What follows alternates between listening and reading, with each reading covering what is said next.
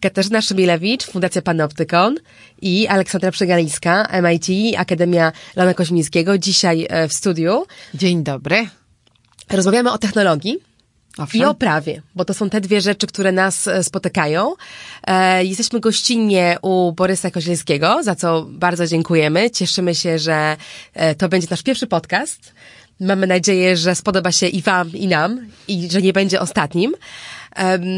No właśnie, ale chodźmy do naszego tematu, bo czasu mamy niewiele, a temat ogromny.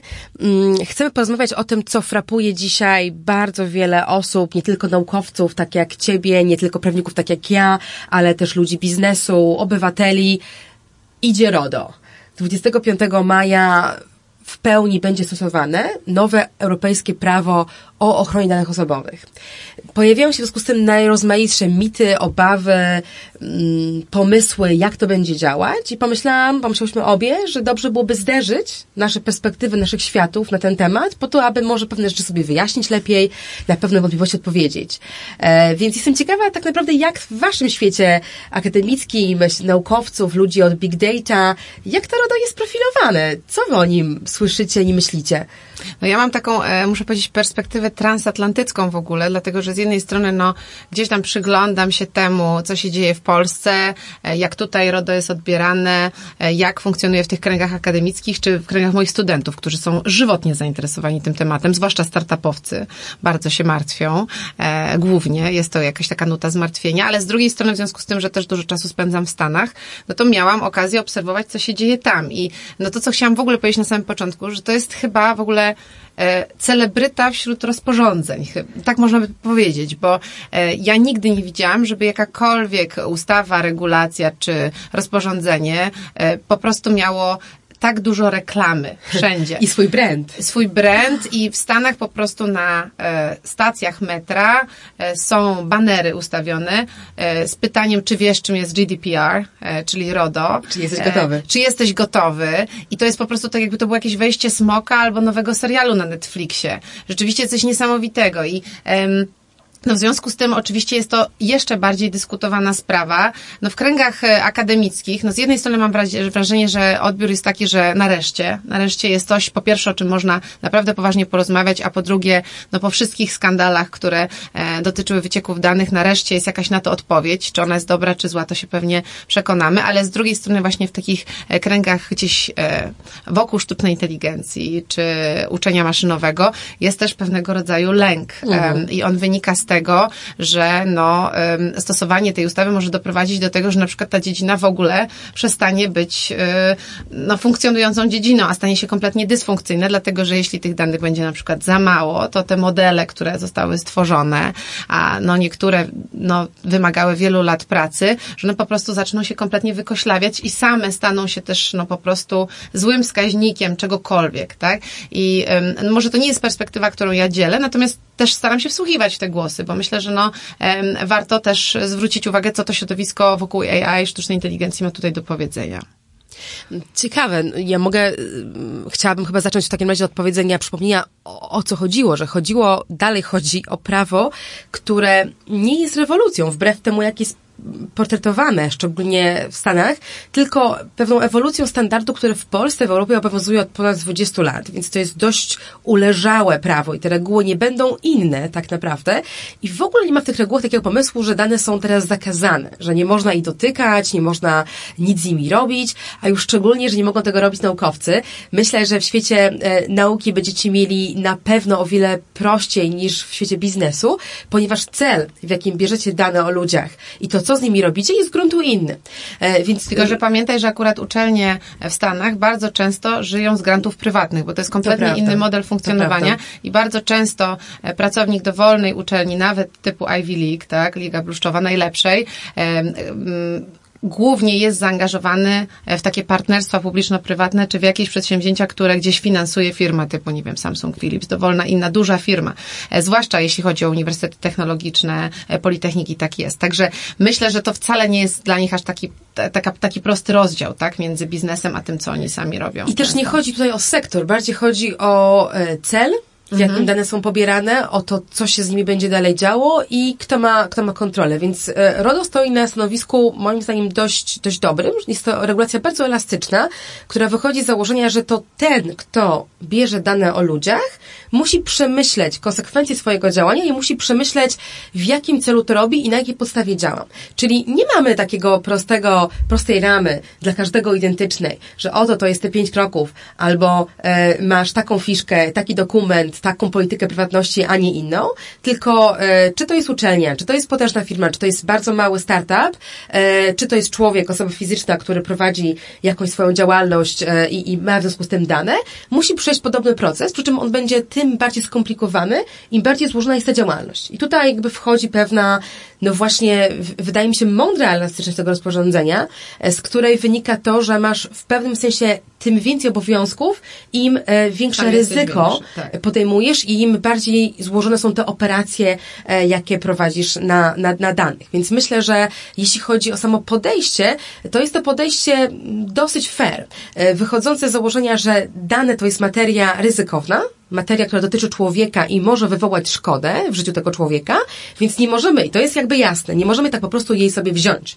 I pewnie to jest dla Amerykanów ogromny przeskok, bo wiele firm, szczególnie amerykańskich, przyzwyczaiło się do tego, że dane są trochę jak piasek albo jak powietrze.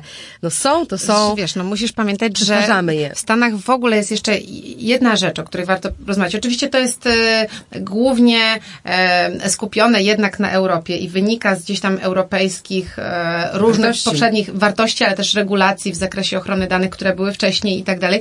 I to nie jest, tak jak mówisz sama, żadna rewolucja, natomiast dla Amerykanów jest o tyle rewolucja, że w ogóle w Stanach zawsze preferowana jest samoregulacja nad regulacją. Gdzie byś nie poszła w gruncie rzeczy, kogokolwiek byś nie posłuchała, to tak jest. To znaczy takich fanów regulacji jakichkolwiek jak- jest znacznie mniej. Gdzieś tam i oni w związku z tym e, no, reagują na to w taki sposób, że po pierwsze właśnie jest alarmistyczny bardzo ton, to znaczy coś się bardzo mocno zmienia. Też pamiętaj, że to jest kraj, w którym Mark Zuckerberg jeszcze niedawno stał przed Senatem i musiał się tłumaczyć e, z różnych No afer. i właśnie Więc chyba ten wszystko- moment był tak. bardzo ważny dla Amerykanów, żeby zrozumieć ograniczenie samoregulacji. Pamiętają wszyscy, którzy widzieli to przesłuchanie lub słuchali, czy czytali o Zielonego Marka. E, że Zielony Mark em, po, nie pamięta nawet dokładnie szczegółów postępowania Facebooka przed FTC, Federalną Komisją Handlu, która jest bardzo tam realnie ingerującym w to, co robią firmy organem e, i która konkretne dyrektywy Facebookowi dawała, ale to nie było dla nich istotne, bo nie było w tym kary.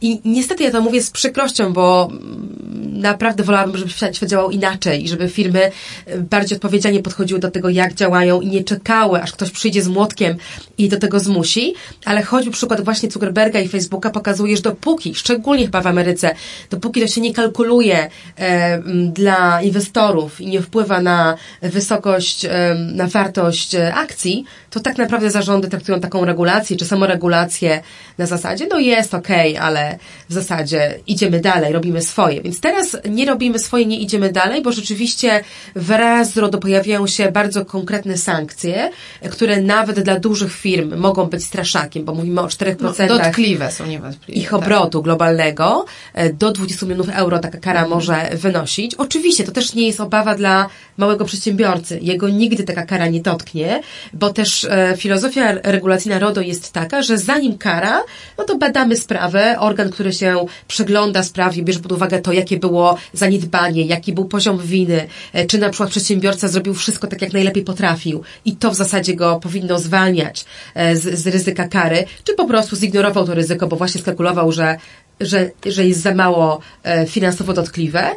I, i, i dlatego ja bym się akurat nie obawiała o to, że te kary będą realnie takim dużym problemem. Myślę, że to, co nas czeka teraz, no to z, pewna zmiana modeli biznesowych, ale głównie tych firm, które opierały się na eksploatacji danych. Więc może wróćmy do tego, czego się, jak rozumiem, trochę obawiają naukowcy zajmujący się big data e, i inteligencją sztuczną, e, czyli e, profilowanie, tak? Rozumiem, że to jest jedna, jedna z obaw. Znaczy, jakby obawa jest taka, to nie jest moja własna obawa, ja tu jestem bardziej adwokatem diabła, bo ja generalnie, no mogę to chyba powiedzieć szczerze, raczej jestem entuzjastką e, e, tej regulacji, chociaż się, oczywiście też obawiam, obawiam się chaosu, e, jakiegoś właśnie fabrykowania fikcji z jakimiś certyfikatami rzekomymi, właśnie też straszenia przedsiębiorców, bo widzę, no właśnie nawet po tych swoich studentach rzeczonych, że po prostu oni jako właściciele małych firm po prostu się przede wszystkim boją. Nie czują się doinformowani, czują się troszkę zagubieni i tak dalej, ale zostawiając to na boku, bo myślę, że to nie jest kluczowy problem teraz, no to właśnie gdybym się miała pobawić w adwokata diabła, to bym powiedziała tak.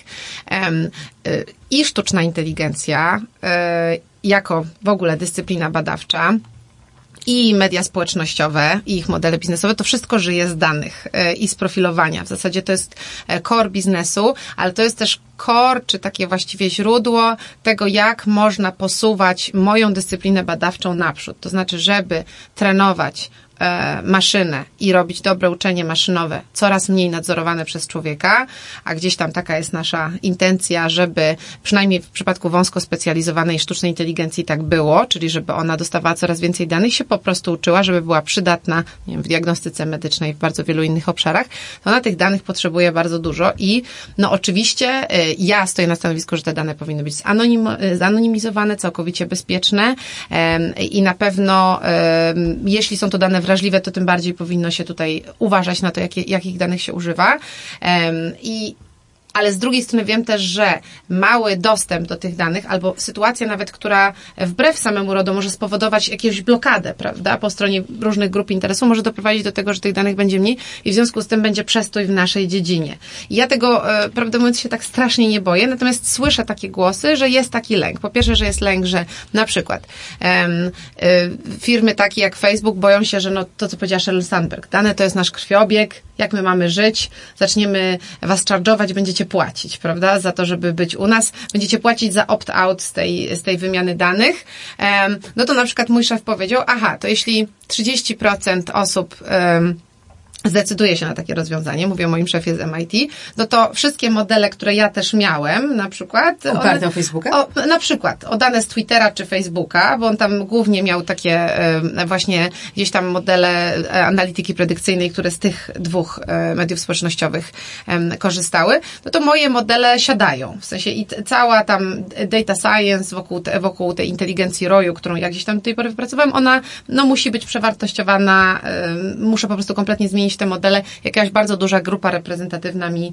wypadnie, jeśli no tak dobrze, ale to, to jakby wróćmy do, do, do początku. A to bo są to, tylko takie to konkre, konkre, konkretny kazus, tak? Czyli e, jest naukowiec, który chce zrobić badanie. Na jakiej podstawie zwykle te dane dostajecie? Co jest tą podstawą? Człowiek się na to zgadza, dostajecie to od firmy, tak jak Facebook. To jest czy... bardzo, bardzo, bardzo dużo jest możliwości. My raczej danych nie kupujemy, korzystamy tylko z danych, które są, e, że tak powiem, publicznie dostępne, no to... zadeklarowane jako publicznie dostępne, tak? Natomiast e, oczywiście to jest w przypadku gdzieś tam części tych badań, w przypadku danych, z którymi pracujemy, załóżmy, jeśli my wytwarzamy modele, no nie ja konkretnie, ale nasz zespół wytwarza jakieś modele e, do analityki tych danych, danych i e, korzystamy z jakąś firmą, to e, korzystamy z pracy z jakiejś firmy albo z nią podpisujemy jakąś umowę, to te pakiety danych już są ich, tak? I to oni wtedy muszą wykazać się dbałością o to, żeby te dane były Jasne. odpowiednio zagregowane, ale siłą rzeczy, na przykład jeśli oni się nie wykażą, to pewnie my będziemy podpisując z nimi taką umowę. No to z perspektywy prawnika tutaj mamy parę prostych e, e, ucieczek. Pierwsza jest taka, że jeżeli rzeczywiście bierzecie dane, które są publicznie dostępne, czyli człowiek podjął decyzję o ich publikacji, w zasadzie większość ograniczeń nie obowiązuje. Te dane można w ten sposób wykorzystywać. E, ewentualnie... Tylko co to będą, wiesz, za dane? Bo na razie była taka, taki paradygmat default is social, czyli przede wszystkim dane publiczne, prawda? Znaczy gdzieś tam i Instagram, i Facebook, i Twitter do pewnego stopnia, i LinkedIn, one korzystały z takiego paradygmatu, że defaultowo, czyli z założenia, twoje twoje dane są publiczne i ty raczej decydujesz Jasne. się na okay. to, żeby je schować. I to się zapewne zmieni, bo zgodnie z RODO rzeczywiście e, default, czyli ta reguła domyślna e, w każdym serwisie, z którego korzysta człowiek, powinna być taka, żeby maksymalnie go chronić. Właśnie. Czyli nie mamy sytuacji, to tu na pewno będzie pewna zmiana, e, takiej, że przychodzi klient do Facebooka, czy Twittera, czy Instagrama i budzi się po roku, orientując się, że oto wszystko, co robił, było publiczne. Nie, on będzie musiał to wybrać świadomie. Zapewne też będzie musiał być poinformowany przez taki portal, że on takie dane wystawia do badań. No Ale... jeżeli jest profilowany, przecież ma być tag, tak. prawda, który będzie dokładnie o tym informował. Dobrze, więc profilowanie. E, profilowanie w, w, według RODO to jest taka hybrydowa, dziwna trochę konstrukcja, e, bo używana jest w różnych znaczeniach. Profilowanie potocznych, jak my to rozumiemy, że jakaś maszyna, jakiś system, e, jakiś algorytm próbuje ustalić jakąś cechę człowieka, rozumiem, że tak najczęściej rozumiemy profilowanie potocznie, e, to jest na gruncie RODO po prostu zwykła operacja na danych. To nie jest coś niezwykłego, mhm. obwarowanego dodatkowymi zastrzeżeniami, mhm. tylko normalna operacja na danych. Czyli jeżeli na przykład firma, która robi marketing w internecie, próbuje ustalić, jaką ja mam płeć, albo jaki ja mam wiek, albo jaki ja mam poziom zarobków, bo to jest potrzebne im do reklamy, ona mi profiluje, odgaduje mnie. Czy naukowiec, e, biorąc dane bardzo wielu ludzi, jak rozumiem, tworzy pewne, pewne e, korelacje statystyczne, tak? Że osoba, która ma cechy takie, to pewnie ma też cechy takie, nie wiem. No, do tego to się głównie sprowadza, do przyporządkowania się do jakiejś community albo do jakiejś Dokładnie. kategorii. To taka operacja nie różni się od jakiejkolwiek innej operacji na danych i tutaj potrzebujecie po prostu wykazać, że możecie to zrobić, to znaczy, że macie albo podstawę prawną, bo macie jakąś ustawę, z której wynika, że to, co robicie jest legalne, że macie zgodę człowieka na to, albo że to, co robicie jest niezbędne do, na przykład do realizacji czegoś, czego ten człowiek oczekuje od was. Jeżeli to jest firma, najczęściej firma korzysta z tej podstawy, czyli mhm. po prostu mówi, biorę te dane, bo bez nich nie mogę świadczyć swojej usługi. Koniec tematu. No tak, ale to jest taki obszar, przyznaj sama, e, trudny, nie? To znaczy to tłumaczenie się z tego, bo w zasadzie można by powiedzieć, że każda z tych firm może się powołać na takie tłumaczenie. Nie, nie każda. Tak? Ono musi być sensowne. Ono musi wytrzymać mm. test logiczny e, i test ewentualnie w sądzie. Czyli, znowu, jeżeli jestem Facebookiem, bo już wielokrotnie użyliśmy tego przykładu, więc może się go przez chwilę trzymajmy e, i mówię, że chcę mieć lokalizację, bo tak, albo chcę mieć twoją płeć, bo, bo chcę ją mhm. poznać, mm. albo chcę twoje mm. pogody polityczne poznać, to mhm. chcę za dużo. Ewidentne jest dla mnie, że żeby być Facebookiem, czyli realizować e, core jego biznesu, nie potrzebuje tych danych. Potrzebuje pewnie adresu IP, jakiegoś maila, mhm. e, jakichś danych dotyczących na przykład mojego urządzenia, mojej przeglądarki, prawda? Ale ta nadwyżka, to co człowiek sami przekazuje, musi być dobrowolna, bo ona nie jest niezbędna, żeby świadczyć usługę. I z naukowcem będzie podobnie. Jeżeli cel badawczy e, e, jest w interesie człowieka, jest też taka podstawa prawna, jak czegoś, co jest w interesie osoby, której dane bierzemy. Mhm. To często są badania medyczne. Mamy na to, mamy na to w RODO y, dosyć szeroki wyjątek. Więc jeżeli naukowiec potrafi wykazać, że to, co robi, służy społeczeństwu, służy też nawet konkretnej osobie, może to robić. Albo, sama to powiedziałaś, anonimizując dane. Dane zanonimizowane nie są osobowe, więc nie podlegają tym wszystkim obwarowaniom. Mhm. Po prostu można je przetwarzać, bez względu na, to, co jest w RODO. One przestają w ogóle być w tej, e, w tej ramie prawnej, wychodzą poza nią, bo nie są danymi osobowymi. Mhm. Więc to jest chyba najprostsza rzecz dla naukowca, e, żeby, żeby uciec do przodu. Jeśli chodzi o profilowanie prawne, ono też może oznaczać coś innego. Może oznaczać podjęcie decyzji dotyczącej człowieka, tak? Czyli mamy profilowanie takie potoczne, ustalenie charakterystyki, przewidywanie, kim my jesteśmy, kim będziemy jutro i mamy podejmowanie decyzji w oparciu o profil tak jak scoring w banku, albo tak jak e, Facebook Newsfeed. Dla mnie jest taką decyzją. Tak? Facebook mi profiluje, do pewnego momentu uczy się mnie, po czym mówi, aha, dla ciebie taka reklama, dla ciebie taki news, dla ciebie taka, taka wizja świata. To już jest jakaś decyzja, która Tylko jest automatyczna. To, jest nie, nie, to nie jest decyzja człowieka, tak? To, to nie jest decyzja człowieka, tak. Właśnie jasność. chodzi o to, że to jest mhm. decyzja algorytmu. I właśnie o to chodzi, że jeżeli decyzja jest automatyczna, to wtedy RODO wkracza z wyższym poziomem troski o człowieka i mówi, no jeśli w oparciu o twój profil ktoś coś tak naprawdę, właśnie nie ktoś, tylko coś, podejmuje decyzję, to wtedy mamy większy problem. Wtedy potrzebujemy interwencji człowieka, potrzebujemy prawa do wyjaśnienia tej decyzji, mhm. potrzebujemy dodatkowych obwarowań, ale one wkraczają dopiero tam, gdzie jest jakaś istotna decyzja, na przykład właśnie decyzja o kredycie albo o zatrudnieniu człowieka mhm. e, i gdzie ona ma i, i istotne skutki i gdzie jest automatem. I to jest chyba to, gdzie mam wrażenie spotykamy się w naszej filozofii, prawda, i w wartościach, że badania, rozwój inteligencji sztucznej, rozwój uczenia maszynowego, wszystko świetnie, ale kiedy wkracza ten moment, kiedy ta maszyna decyduje o człowieku, to tu jesteśmy na delikatnym gruncie wartości, etyki i tutaj prawo jest potrzebne. I właśnie tak. tu najbardziej RODO Tak, i tutaj, i tutaj oczywiście, no zostawiając na boku już powiedzmy te e, gdzieś tam rozmaite zmartwienia, bo ja uważam, że te modele się wykrzaczą i na pewno to będzie jakaś jakaś tam e, trudna praca, ale to jest do zrobienia. E, ale tutaj muszę powiedzieć, że jestem jednoznacznie na takim stanowisku, że w tej sprawie trzeba coś zrobić. No, e, gdzieś tam tego uczenia maszynowego jest coraz więcej. E, dosłownie wczoraj e, Google pokazał nowego asystenta opartego na głębokim uczeniu e, maszynowym, który w zasadzie jest nieodróżnialny od człowieka, kiedy dzwoni. Nie wierzę. Nie, no to jest, to jest nie do nie mu ręki w bok. No to polecam Ci pr- przesłuchanie tego, bo rzeczywiście uważam, że z dniem wczorajszym skończył się test Turinga, czy tam przedwczorajszym w zasadzie, jako metoda pracy w ogóle sztucznej inteligencji. Ale to, e, co chciałam powiedzieć, to jest oczywiście to, że e, tu nie chodzi tylko o jakichś asystentów, tu chodzi przede wszystkim o właśnie systemy podejmujące decyzje albo systemy wspomagania decyzji, których mamy w sztucznej inteligencji w tej chwili bardzo dużo i które oczywiście wykonują bardzo ciężką pracę za człowieka, pracę, której człowiek nie jest w stanie bardzo często wykonać, ponieważ jego inteligencja obliczeniowa jest po prostu na to za krótka, prawda? Znaczy nie mamy gdzieś tam takich zdolności, my mamy inne, maszyna ma inne i te, te jej po prostu do przetwarzania takich ogromnych wolumenów danych się dużo lepiej nadają. Ale z drugiej strony, jeśli mamy do czynienia z klasycznym uczeniem maszynowym, to jesteśmy w stanie dojść do źródła decyzji, czyli mamy też e, pewnie coś, co byście nazwali jakąś instancją odwoławczą, czyli wiem, co się stało Tak. i mogę gdzieś spróbować w tej sprawie interweniować, czyli nie podoba mi się decyzja, która została podjęta, znam podstawę tej decyzji, co więcej, i mogę później się odwoływać jakoś tam od tej decyzji. Dokładnie o to A w chodzi tym w przypadku mamy to zaciemnione, tak? Znaczy jakby gdzieś tam uczenie maszynowe na tym etapie swojego rozwoju jest e, dziedziną, e, w której nawet inżynier, który mm, gdzieś tam wypuścił dany model, powiedzmy, czy jakiś tam, gdzieś tam, nie wiem, e, jakiś tam dokonał zmian w nim, kiedy widzi output, czyli to, co system wypluł z siebie jako Nie rezultat. rozumie, jak do tego doszło. Znaczy nie jest w stanie do końca po prostu zobaczyć, co się na tych warstwach sieci neuronowych działo. Tak było zresztą już od dawna, tylko że tych warstw sieci było wcześniej znacznie mniej. Te, po prostu te nowe warstwy to jest coś, co od niedawna nam przyrosło i e, to głębokie uczenie maszynowe, czyli ta nowa metodologia, to jest coś, e, co jest najbardziej zaciemnione i co w jakimś stopniu przypomina też ludzki mózg, bo my też trochę nie wiemy, jak on działa, stosujemy go z powodzeniem e, w większości przypadków, ale nie wiemy, jak on działa. Tylko, że tu mamy sytuację, w której gdzieś tam, jeśli takie systemy głębokiego uczenia maszynowego mają o czymś decydować, to rzeczywiście nie mamy się od czego odwołać, bo możemy nie wiedzieć, co się stało. To jest black box. I to jest największe wyzwanie. I tak naprawdę to jest coś, o czym pewnie porozmawiam jeszcze nie raz, bo mnie ten temat najbardziej fascynuje. Myślę, że jest też najciekawsze rozwojowo, jeśli chodzi o działanie RODO w praktyce.